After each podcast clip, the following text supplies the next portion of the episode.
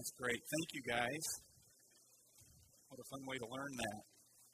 We are in our 40 Days of Purpose spiritual growth campaign, and we're talking about God's five purposes uh, for our lives. Last week, we looked at God's first purpose for your life, which is to know Him and to love Him. And to know God and to love God, that's worship. Today, we're going to look at the second purpose that God has for your life, and that's the purpose of fellowship. You were formed for God's family. Uh, let's read uh, Hebrews 2.10, verses on your outlines up on the screen. Let's read that out loud together. God is the one who made all things, and all things are for his glory. He wanted to have many children share his glory. God wanted a family. That's why we're here. That's why we're created because God wanted children to share in his glory. He wanted them to be a part of his family. Now look at the next verse.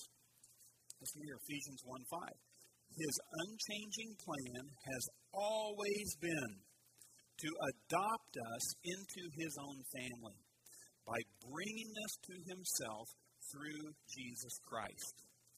God's desire has been that we would become his children. You know, you don't become God's child just by being born physically.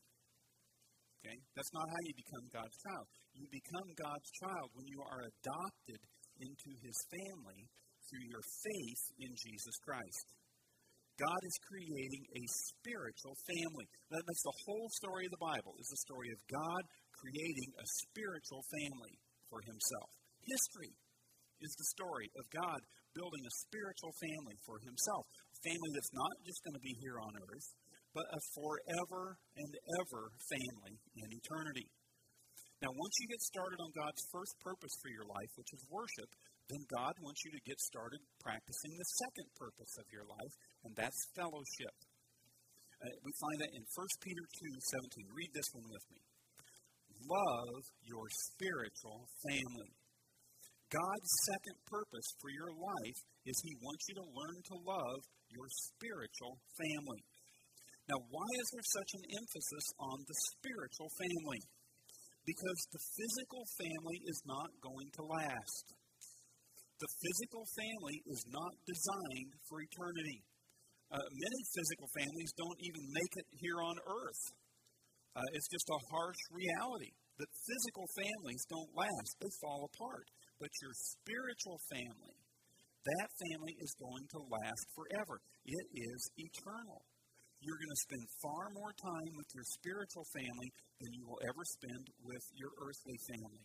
So God wants you to learn to love the people that you're going to spend eternity with. Now, why? Why does He want us to learn to love each other? Well, first, it makes us more like God. Because God is love, God is loving, and when we love one another, we become more like God. Second, uh, God wants his children to learn to get along. Parents, you understand that. Don't you want your children to learn to get along? Yeah, it's important.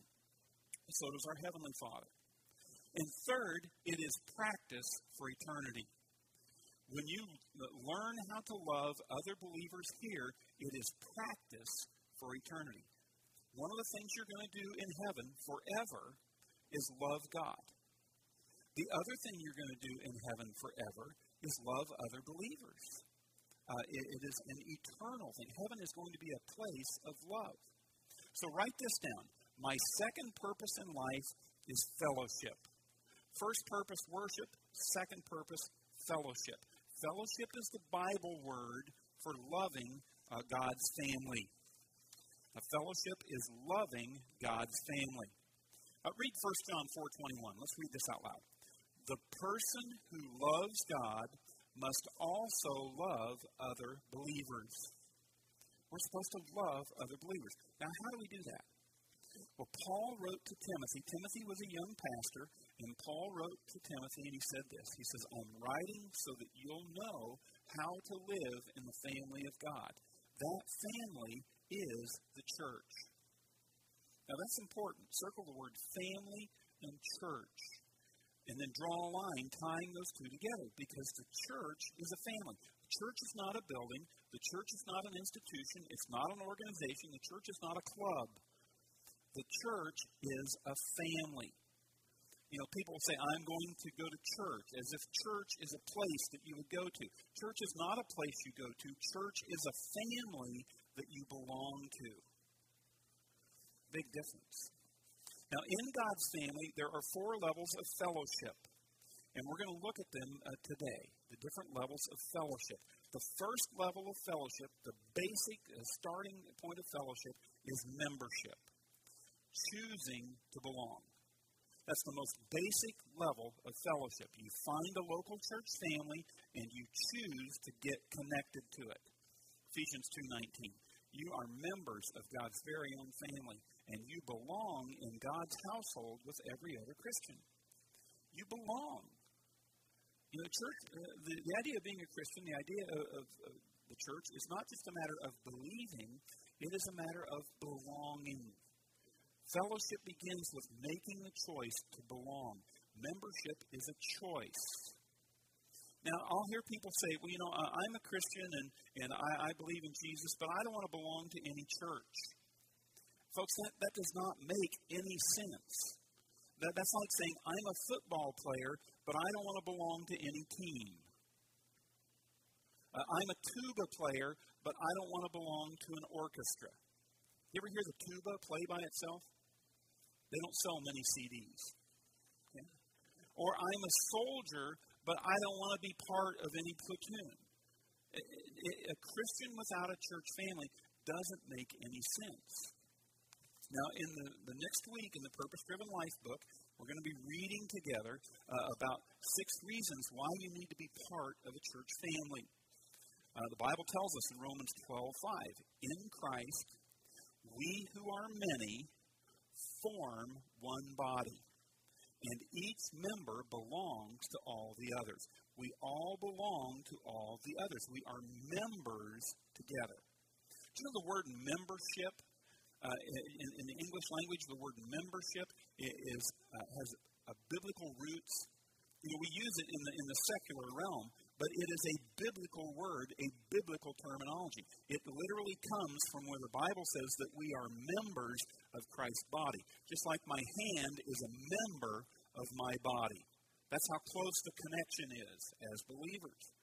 And so we are tied together. It is about choosing to belong to each other. And if you want to grow, if you want to see God work in your life, membership is the first step towards significant spiritual growth. Because growth and character are always based on commitment. The commitment of membership to a local church is the starting point for real spiritual growth in your life. And Jesus Christ loves the church. And you and I need to have the same kind of love for the church that Christ has for it. Christ calls the church his body. Christ calls the church his bride. We need to have that same kind of love and respect and appreciation and awe and reverence for the church that Christ has. I mean, what if I said to you, you know, I love you, but I don't like your body? That, that's not helpful. That's hurtful. That's an insult. That's cruel. Jesus Christ says the church is his body. Christ loves the church. What if I said to you, well, you know, I, I love you, but I don't like your wife? That's not helpful. That's hurtful. That's insulting. That doesn't draw us closer together. That, that, that drives a wedge between us. Well, the, the, the church is Christ's bride. Christ loves his church. And you and I need to have the same kind of love for Christ's body and for Christ's bride as he has by deciding, choosing to belong. Now, there's a picture that we have that symbolizes the idea of, of us being incorporated into the fellowship of the church, becoming part of the body and the bride of Christ. And that picture is called baptism. Baptism is a picture of the fact that we belong to the body of Christ. Look what 1 Corinthians 12 13 says. It says, This is what we proclaimed in word and action when we were baptized. When, when, when we get baptized, what is it that we are saying? What is it that we are proclaiming through that act? What is the meaning of that act? Each of us is now a part of his resurrection body. You know, baptism is a public way of saying, I belong to the church, the body of Christ. I am a member of the church. That's why baptism is a requirement for membership. That's why baptism is done as an ordinance of the church, not just at home alone in the bathtub. It is a public profession that you belong to the body of Christ. That, that's, that's the import of baptism. Uh, Romans 6 3 says it this way it says, That's what baptism into the life of Jesus means. When we're lowered into the water, it is like the burial of Jesus. When we are raised up out of the water, it is like the resurrection of Jesus. Baptism is a way of proclaiming, I'm done with the old, I'm taking on the new. And it is a visible uh, symbol of the commitment that a person has made in their heart to the church, to the body of Christ. Baptism was, I'm not ashamed to be a believer of Christ. I'm not ashamed to belong to the body and the bride of Christ. Now, if you're a believer and you've never been baptized by immersion, I would encourage you to sign up this weekend on the communication card. Because on Sunday, June 17th, uh, in the evening at the Belton Community Center, it's our first pool night of the summer. We always start our pool nights with, uh, with baptisms.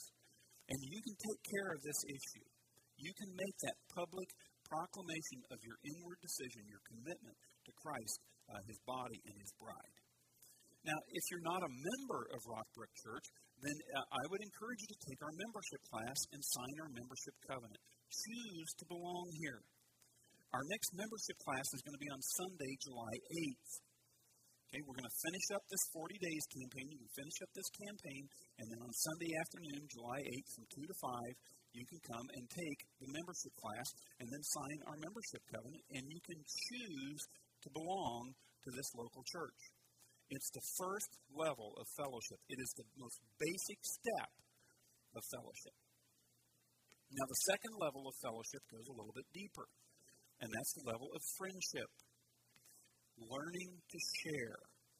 Uh, Acts 2.44 says, All the believers met together constantly and shared everything with each other circle the phrases met together and shared. See, you can't develop fellowship if you don't meet together. And you can't develop fellowship without sharing. And the more frequently that you meet together, the more you share life together, the closer, the deeper your fellowship is going to be. You know, you'll see people who have friendships, the, uh, the, the long term, deep friendships that last 20, 30, 40 years, and think, man, how lucky are those people? how lucky they are to have such long lasting, deep friendships. Folks, luck has nothing to do with it. It's a choice. It's a choice that they make. You choose to develop friendships by making time for them. You've got to make time for fellowship. You've got to meet together. You have to share life together. And until you start making fellowship a priority in your life, you're not going to develop any deep friendships because they just don't happen until you choose to make them happen. It takes time. It's not luck, it's time, it's a choice. And you can't have deep fellowships uh, without sharing. It says they shared everything. Now, parents know that sharing is one of the fundamental lessons that children have to learn in life.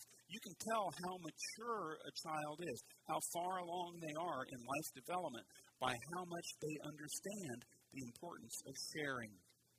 It's a sign of maturity when you learn how to share. Every child has to learn it. God wants his children to learn how to share. The Bible is full of things that we're to share as Christians. I want to talk uh, specifically about three today. First, the Bible says we're to share our experiences. Our experiences. People learn from one another, just as iron sharpens iron. You you've heard the phrase, it's wise to learn from your mistakes. And that's true. But it's even wiser to learn from the mistakes of other people. Uh, you know, when you learn from the mistakes of other people, now you're really moving into wisdom. Because you don't have time to make all the mistakes yourself. If you're going to go through life and you're going to have to learn everything personally by trial and error, you're going to go through a lot of problems unnecessarily. And about the time you finally figure out how to live, you'll be dead. Yes, you don't have time to do all of that on your own. Uh, God says you've got to learn quicker. And the way you learn quicker is from uh, the experiences of other people. Nobody knows everything. You know, we're all ignorant on, just on different subjects. Uh, you know things I don't know. I know things you don't know. The person sitting next to you knows things that the two of us don't know. And so we are to share our experiences together. That's wise, and that's part of biblical fellowship. Second, the Bible says we're to share our homes. 1 Peter 4 9. Open up your homes to each other. Now, it doesn't say open up your home if it is a really, really nice home. It doesn't say open up your home if it's a really, really cool, clean, neat home. No. It just says open up your homes. Why? Why does God want us to share our homes? Because you cannot fellowship in a crowd. Uh, you can only fellowship in a small group or, or even one on one. You know, we are not doing fellowship here this weekend. Uh, the purpose of these gatherings is not fellowship. I mean, it is impossible to fellowship with this many people. We got 250 people coming to four services over three, uh, two days with 15 minutes in between. Okay? That, that is not uh, conducive to fellowship. In fact, our purpose this weekend is not fellowship. Our purpose this weekend is worship. Our purpose this weekend is discipleship. You know, we can celebrate together like this. We can learn together like this. But fellowship isn't the primary purpose here this weekend.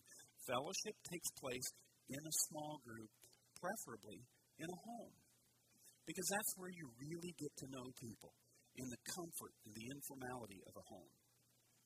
You realize that for the first 300 years of the church, there were no church buildings? The first church was built 300 years after Christ started the church. And for the first 300 years, the church met in homes. And I don't think it's any accident, that was the period of the most explosive growth in the history of the church. Okay? That's how important this idea of meeting in homes. That's why we tell you over and over again get into a small group. Because that's a biblical principle. That is the biblical uh, atmosphere, the biblical uh, place where fellowship happens. Christians are supposed to meet in homes. Now, especially in our day, this is important because neighbors can live next door to each other in our day. They can live there for years. And with automatic garage door openers, you just pull in, shut the door, get out, do whatever you need to, open the door, drive off. You, you can live in your house and never even have to speak to your neighbor. That's why the, the Bible says, open up your homes. Do it intentionally. Now, how many of you are in a 40 Days of Purpose small group? If you're in a 40 Days of Purpose small group, put your hand, put it way up, put it way up, and give me a little wave because it just makes me smile to see all these hands go up. This is so cool. Okay? Now, I want to honor a special group of people. If you're hosting a small group in your home, would you stand up? If you're hosting a small group in your home, uh, just stand up. Yeah, wherever you are. Yeah, there's the heroes right there. Thank you. Be seated. You know, when, you're thinking about getting into a small group, there's just something that's scary about that. You know, you just don't know who's going to be at the group and what's going to happen and what's going to be expected of you. Well, you know, these people who hosted their home, they've moved to a whole level of fear because, you know, you're going to open your home. You don't know who's going to come to that group. I mean, look around. But they have chosen to move against their fear and open their home in response to the, to the biblical command to do so. So I, I, just think that's great, and it just speaks well of our church. Now, not only do we uh, share our experiences uh, in homes, but the Bible also says we're to share our problems. Read this verse with me. Share each other's troubles and problems. Now, notice that God hasn't told you to fix everybody's problems. That is not what that verse says. The Bible doesn't say solve each other's problems. It just says what? Share them. Yeah. You don't have to fix it, just share it. One of the amazing principles of the Christian life is, is that when you share a joy with someone, the joy is doubled. And when you share a problem with someone, the problem is halved. Isn't that amazing? And God is just so wise. He says we are to weep with those who weep and rejoice with those who rejoice. And so sometimes in your small group, you just die of laughter. And sometimes in your small group, you're crying. It just depends on what's going on in your small group. Now, you're not going to get to this second level of fellowship until you get plugged into a small group. Hebrews 10:25 says, "Let us not give up the habit of meeting together. Instead, let us encourage one another." One of the primary purposes of getting plugged into a small group is you encourage one another. It says, don't give up the habit. And it's my prayer that those of you who are starting a new habit in this campaign of meeting in these small groups, that you won't give up the habit, that you'll stay the course on this because we all need encouragement. It's the second level of fellowship, friendship, learning to share. Third level is partnership, doing my part. Uh, partnership is realizing I, have got a contribution to make uh, that the family of God needs me to do. You know, God did not bring you to Rockbrook just to be an attender. God brought you here to be a, a member, specifically to make a difference in this church through your life. In every family, there are family responsibilities. You know, in a family, you divide up the chores. You do your part, you do your part, you do your part. and that's what happens uh, in a family in order to make it work. Now, what happens in the family when you have people who shirk their responsibility? Well, it creates tension, it creates conflict. The family becomes dysfunctional. No, uh, you need to do your part. The, the church is a Christian family. It's God's family. We all have a part in it.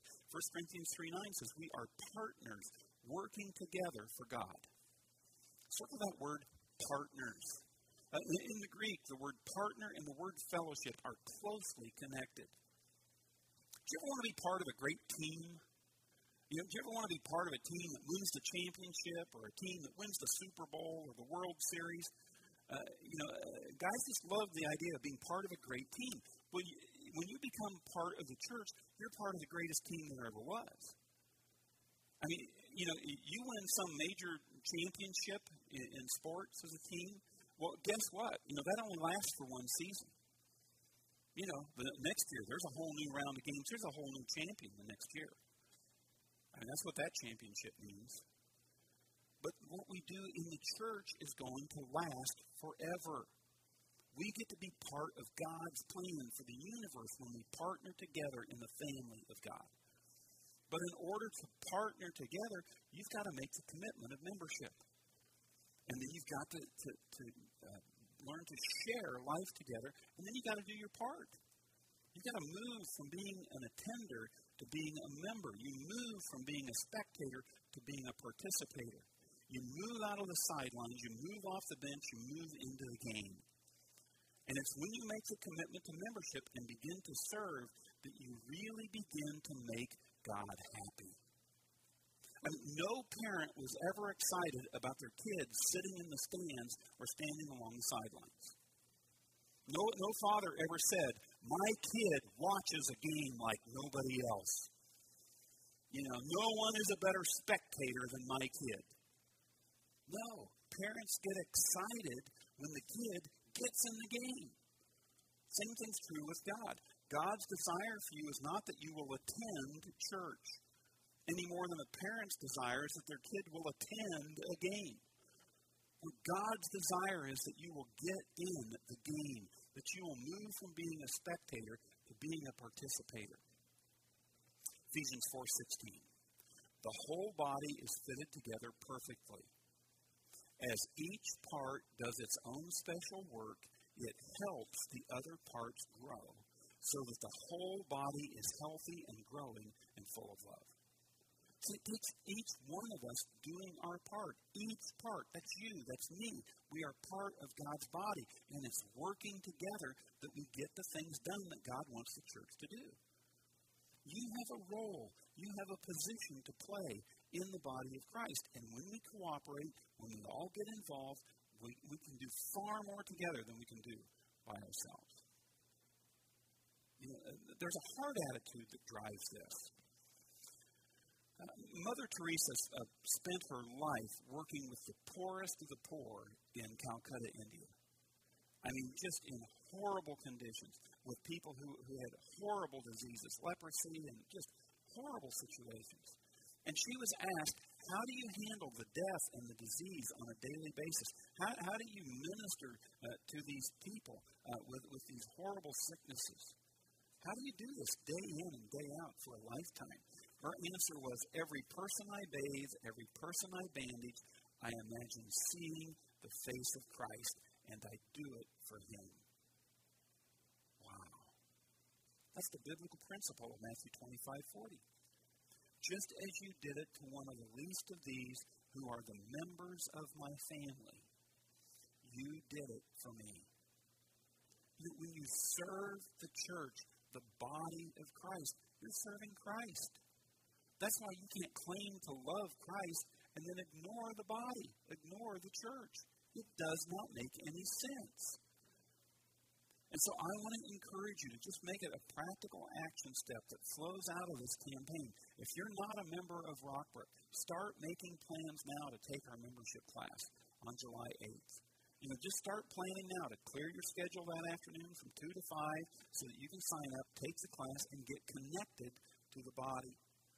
You know, if you're a member and, and, you're not serving into a ministry, then you need to start moving around the bases of our life development process. You need to uh, get, get fit through our, our maturity classes, and then you need to get plugged into ministry and find your shape for service. You need to get off the sidelines and get in the game. Begin to experience the deeper level of fellowship that comes from the partnership of serving. Now, the deepest level of fellowship in the family of God is called kinship. Uh, it's the idea of the next of kin, a really close family relationship, a close spiritual family relationship. Kinship is loving believers like family. Acts 2.42 says they were like family to each other. Uh, Romans 12.10, be devoted to each other like a loving family. Biblical fellowship is when we become as committed to each other as we are to Jesus Christ. That's the goal of fellowship, that we become as committed to one another as we are to Jesus Christ. You know, it's that level of being willing to sacrifice for the body, for one another. That's kinship. Now, every believer knows John 3.16. I mean, you know, God so loved the world, and we all know that. But every believer needs to know 1 John 3.16. Look at this. We know what real love is because Christ gave up his life for us. And we ought to give up our lives for our Christian brothers and sisters. And this is the deepest level of fellowship where we are sacrificing for one another. It's the kind of love that Jesus Christ had for you. Christ gave his life for you. We need to give our lives, live our lives for our brothers and sisters in Christ. That's kinship. It's the deepest level of fellowship. Now, how do you do that? How do you get to that deepest level? Well, it's, it's, it really flows out of the fellowship of suffering. It flows out of fact that as a church and as a church family, we stand with one another in the really tough times. You know, that deep fellowship, when everybody else is walking out on somebody, that's when you walk in. That's the idea of this deep fellowship. It's what, it's what life is all about knowing and loving God and knowing and loving one another. And if you miss that, you've missed the purpose of your life. Because life is not about accomplishments. Life is not about to do lists. Life is about relationships. It's about ministering to the body of Christ. You were put on this earth to know and love God, and you were put on this earth to know and love the family of God. Because that's who we're going to spend eternity with. Now, how do you know if you're in God's family? How do you, you personally know if you're into this fellowship? You know, uh, how, what's the identifier? What's the fruit? Look what the Bible says. 1 John 3.10. Anyone who does not love other Christians does not belong to God. That's what the Bible says. If you don't love other believers, you don't belong to God. 1 John 4:20 Those who do not love their brothers and sisters whom they have seen cannot love God whom they have never seen. You know, if you can't if you can't love other people who are standing right here in front of you, th- th- then you can't love God who you can't see. 1 John 3:14 But if we love our Christian brothers, it proves that we have passed from death to eternal life. Deep fellowship is the proof of our faith. It's the fruit of our faith. And one of the greatest privileges after salvation that you'll ever be offered in life is the privilege of being part of God's family, the church, the body, the bride of Christ. So let me ask you a question. Where are you at in these levels? Have you even made uh, the first choice of choosing to belonging? Or are you just kind of hanging back as an attender? You've never taken the membership class, never signed the membership covenant. Just show up and spectate, but don't participate. You know, uh, uh, there's a reason why people do that. I've been pastoring for uh, 15 to 20 years, I can't remember which, but my experience has been that, that people who don't become members of the local church that they attend, there's a reason. There's a reason. And the reason is never because they are so spiritually mature that they don't have to. Okay? The reason is, is, is maybe they just don't understand. They, they've just never been taught the biblical principle, the importance of membership, and what it means to make a commitment to choose to belong to a local church. Or maybe there's a hurt or a wound. Uh, maybe they've been hurt or wounded by another church, and so they're, they're not going to do that again, and they're holding back out of fear of, of being hurt again. Uh, maybe there's a sin. Uh, sometimes, you know, if I get too close, if I get too involved in here, my sin's going to be exposed. I'm going to have to deal with it. I, am ho- holding back. Maybe it's just I'm too busy, it's just a lack of commitment. But when people won't take the step of membership, there is always a reason. And the reason is never because they're so healthy, so spiritually mature that they don't need to. What is it that is holding you back? What is that hindrance that's keeping you from getting connected with the body of Christ here at Rockbrook? I just pray that over the course of this 40 days that you'll ask God to reveal that to you and give you the courage, give you the healing that you need to move past that. So that on July 8th, you can take that membership class and you can move to the next level of fellowship that God wants you to have. God's desire is that, that we work together as the body to care for one another, to minister to one another, and to do great things in our world. And we long for you to be a part of that. And it comes with the commitment. Now, sometimes I'll have people who will say, you, you know, I, I, I, don't need to do that. Uh, you know, I have, I have a family. I don't need to be in a small group. I have family. Uh, let me tell you what my experience has been. Sometimes crises are bigger than your family. Sometimes crises come in and they wipe out the family. And sometimes family j- just isn't enough. You need a bigger support group. You know, I've got a great family. I've got a strong family. Every person in my family is in a small group, their own small group. In fact, every person in my family, except my youngest, is leading a small group. I'm in two small groups. I lead one and I go to another one. We are, we are intentionally building a support network we are intentionally building the body of Christ by pouring into the lives of other people and letting them pour into our lives through the biblical purpose of fellowship. It's one of God's purposes for your life. It's one of the great benefits, one of the great gifts that God gives us in our lives the opportunity to connect and fellowship with the body and the bride of Christ. Let's pray together. Father, next to salvation, the greatest gift that you've given to us is the church, the opportunity to be a part of your family. And God, I would pray that you'd help us not to go through life disconnected from, from the body and bride of Christ, not isolated out on our own, but God, that we would get plugged into the family of God. Now, I just invite you to pray. Maybe you just need to say, God, I want to be a part of your family. I want to learn to love my spiritual family just like you do. And so, God, I just bring to you today my hurts, my wounds, my fears, my indifference. God, I just bring to you what, whatever it is that is hindering me from getting connected. God, I, I pray that you'd help me to set that aside and help me to choose to belong, to become part of the body. God, I want to come home. In Jesus' name we pray.